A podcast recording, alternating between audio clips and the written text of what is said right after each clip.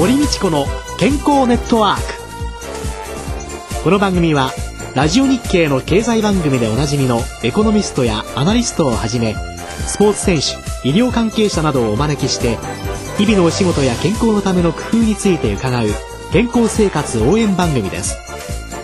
新しい時代の健康と美しさを創造する「コサナの提供」でお送りいたします。未来を開くテクノロジー。サイエンスに裏付けされた製品とサービス。コサナは独自のビジョンによって新しい時代の健康と美しさを創造し皆様のより豊かな生活に寄与したいと願っています。正直に科学する。私たちはコサナです。こんにちは堀道子です。野和です。今週のゲストはボクシング第27代 OPBF 東洋太平洋スーパーウェルター級チャンピオン日高和彦さんにおいでいただきました。それでは日高さんのプロフィールご紹介しましょう。1978年9月18日宮崎県の都城に生まれました。1996年7月都城レオスポーツジムからウェルター級の選手としてデビューしました。7連勝で西武新人王に輝きます。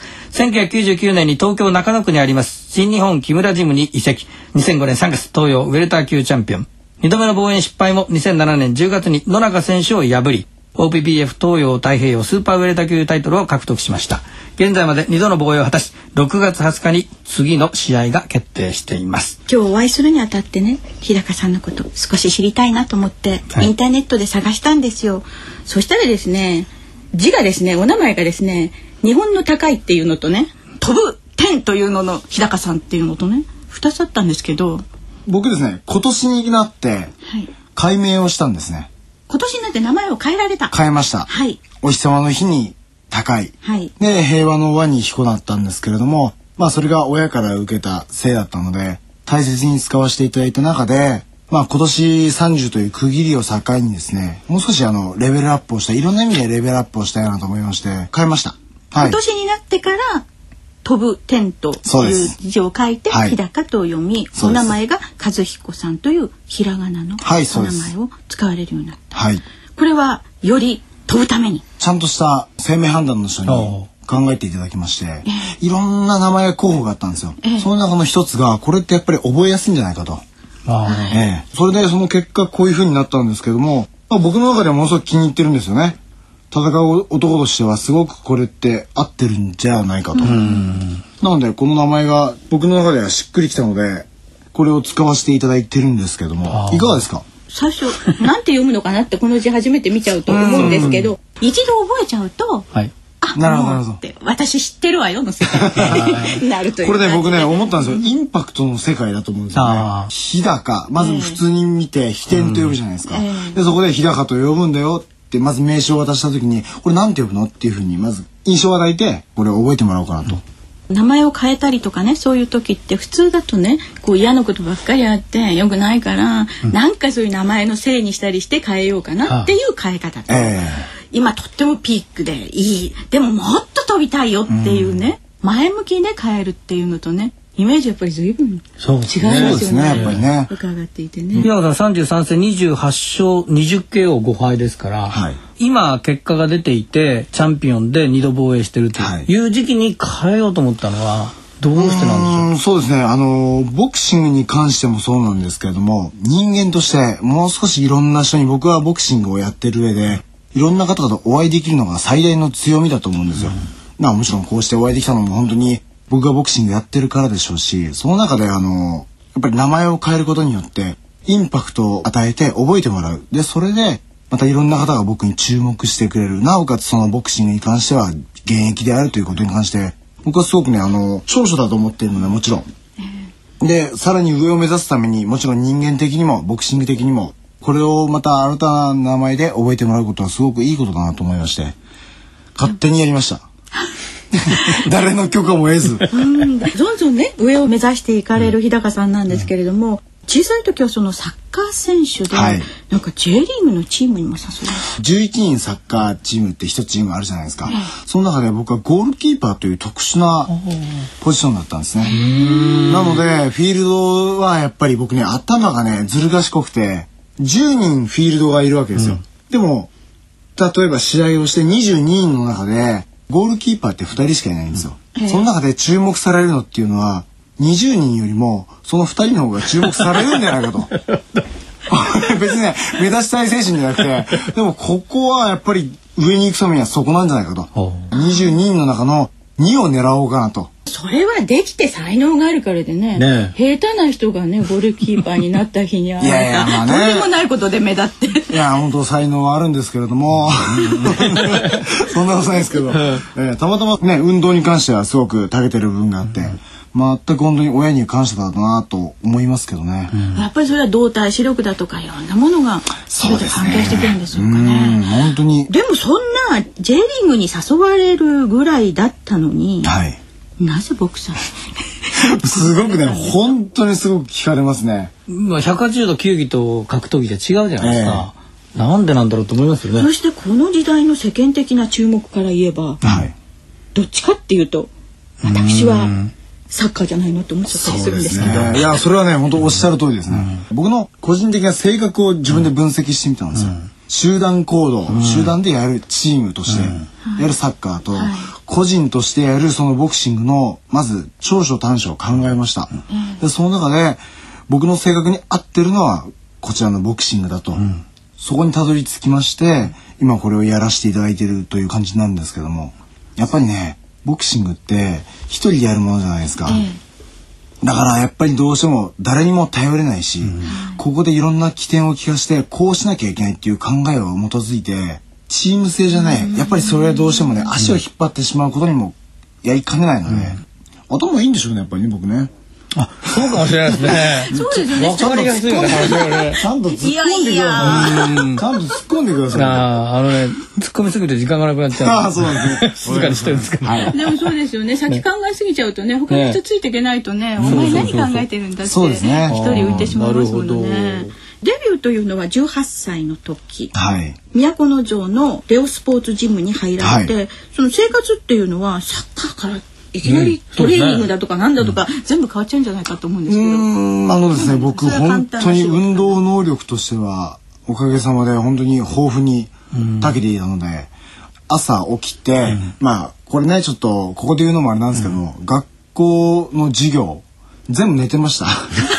全部寝て、やっとそれから部活に入るわけですよ。これ言っていいんでしょうか？大丈夫でしょうか？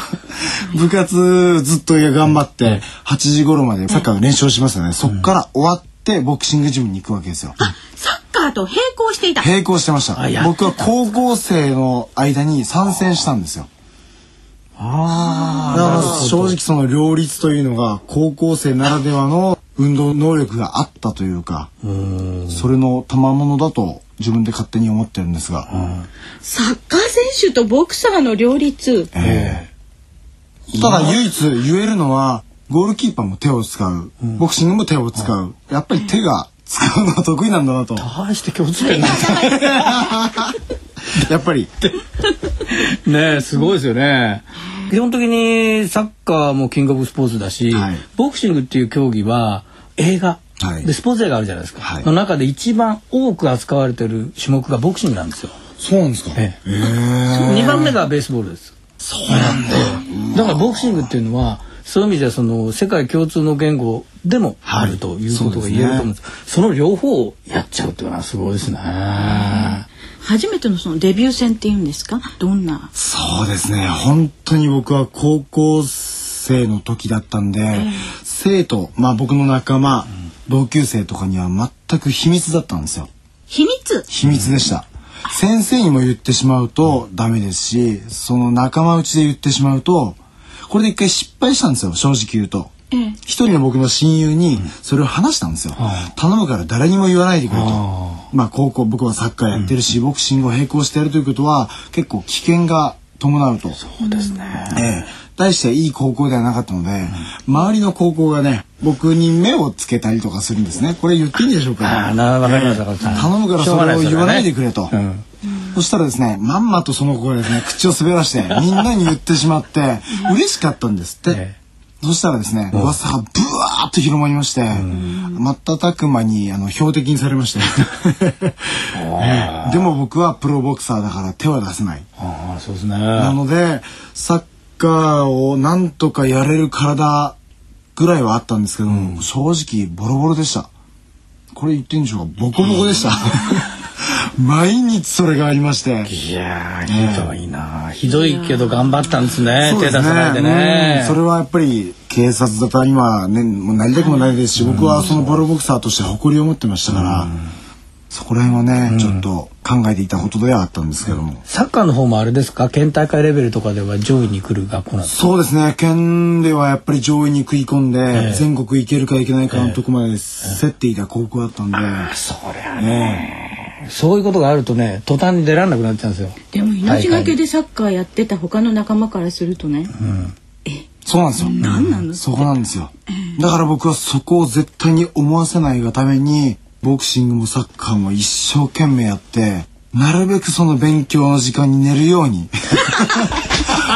他の時間は寝ることに集中して、サッカーはサッカー、ボクシングはボクシングで、他の生徒たちに迷惑をかけないように、そればっかり思ってましたね。えでもね2とは追っちゃったわけですよね。そうですね。だからサッカーのボクシングっていうね。スーパーアスリートってことでそれもしかも全国大会出ようかっていうレベルですからね。そしてボクシングは一人で戦わなきゃいけない。生死をかけて戦うんですよ。すごいんですよだ。からきっと。何やってたんでしょうかね、本当にね。本神当に。様は本当にいろんな才能をお与えそうですくださいね本当にという幸せなことです。でしょうかはいでは来週はその日高さんがボクサーとして勝利を挙げていかれたそのあたりからいろいろお話を伺いたいと思います。今週のゲストは日高和彦さんでした来週もよろしくお願いいたしますよろしくお願いしますよ。ろしくお願いします。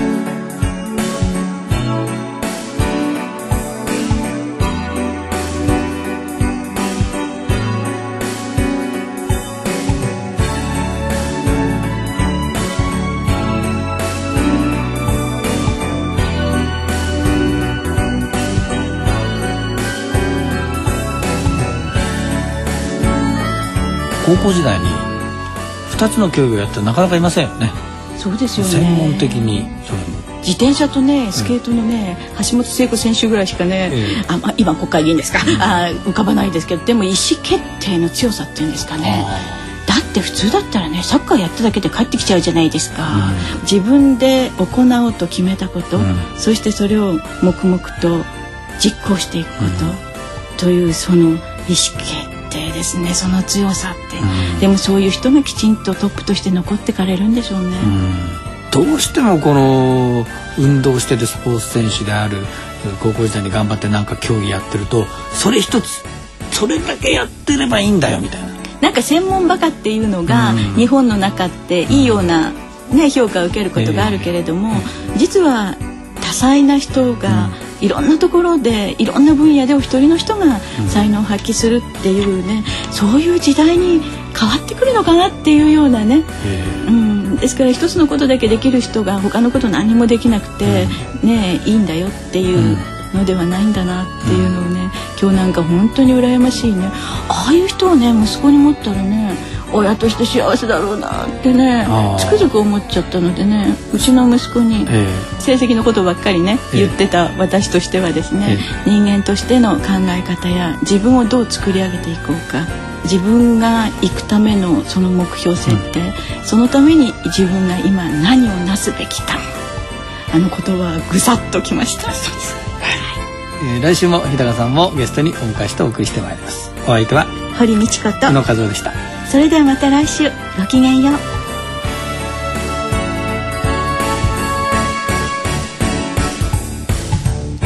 堀道子の健康ネットワーク。健康と美容についてもっと詳しく知りたい方はぜひコサナのサイトへ。検索で「コサナ」カタカナで「コサナ」と入力してください。この番組は新しい時代の健康と美しさを創造する小様の提供でお送りいたしました。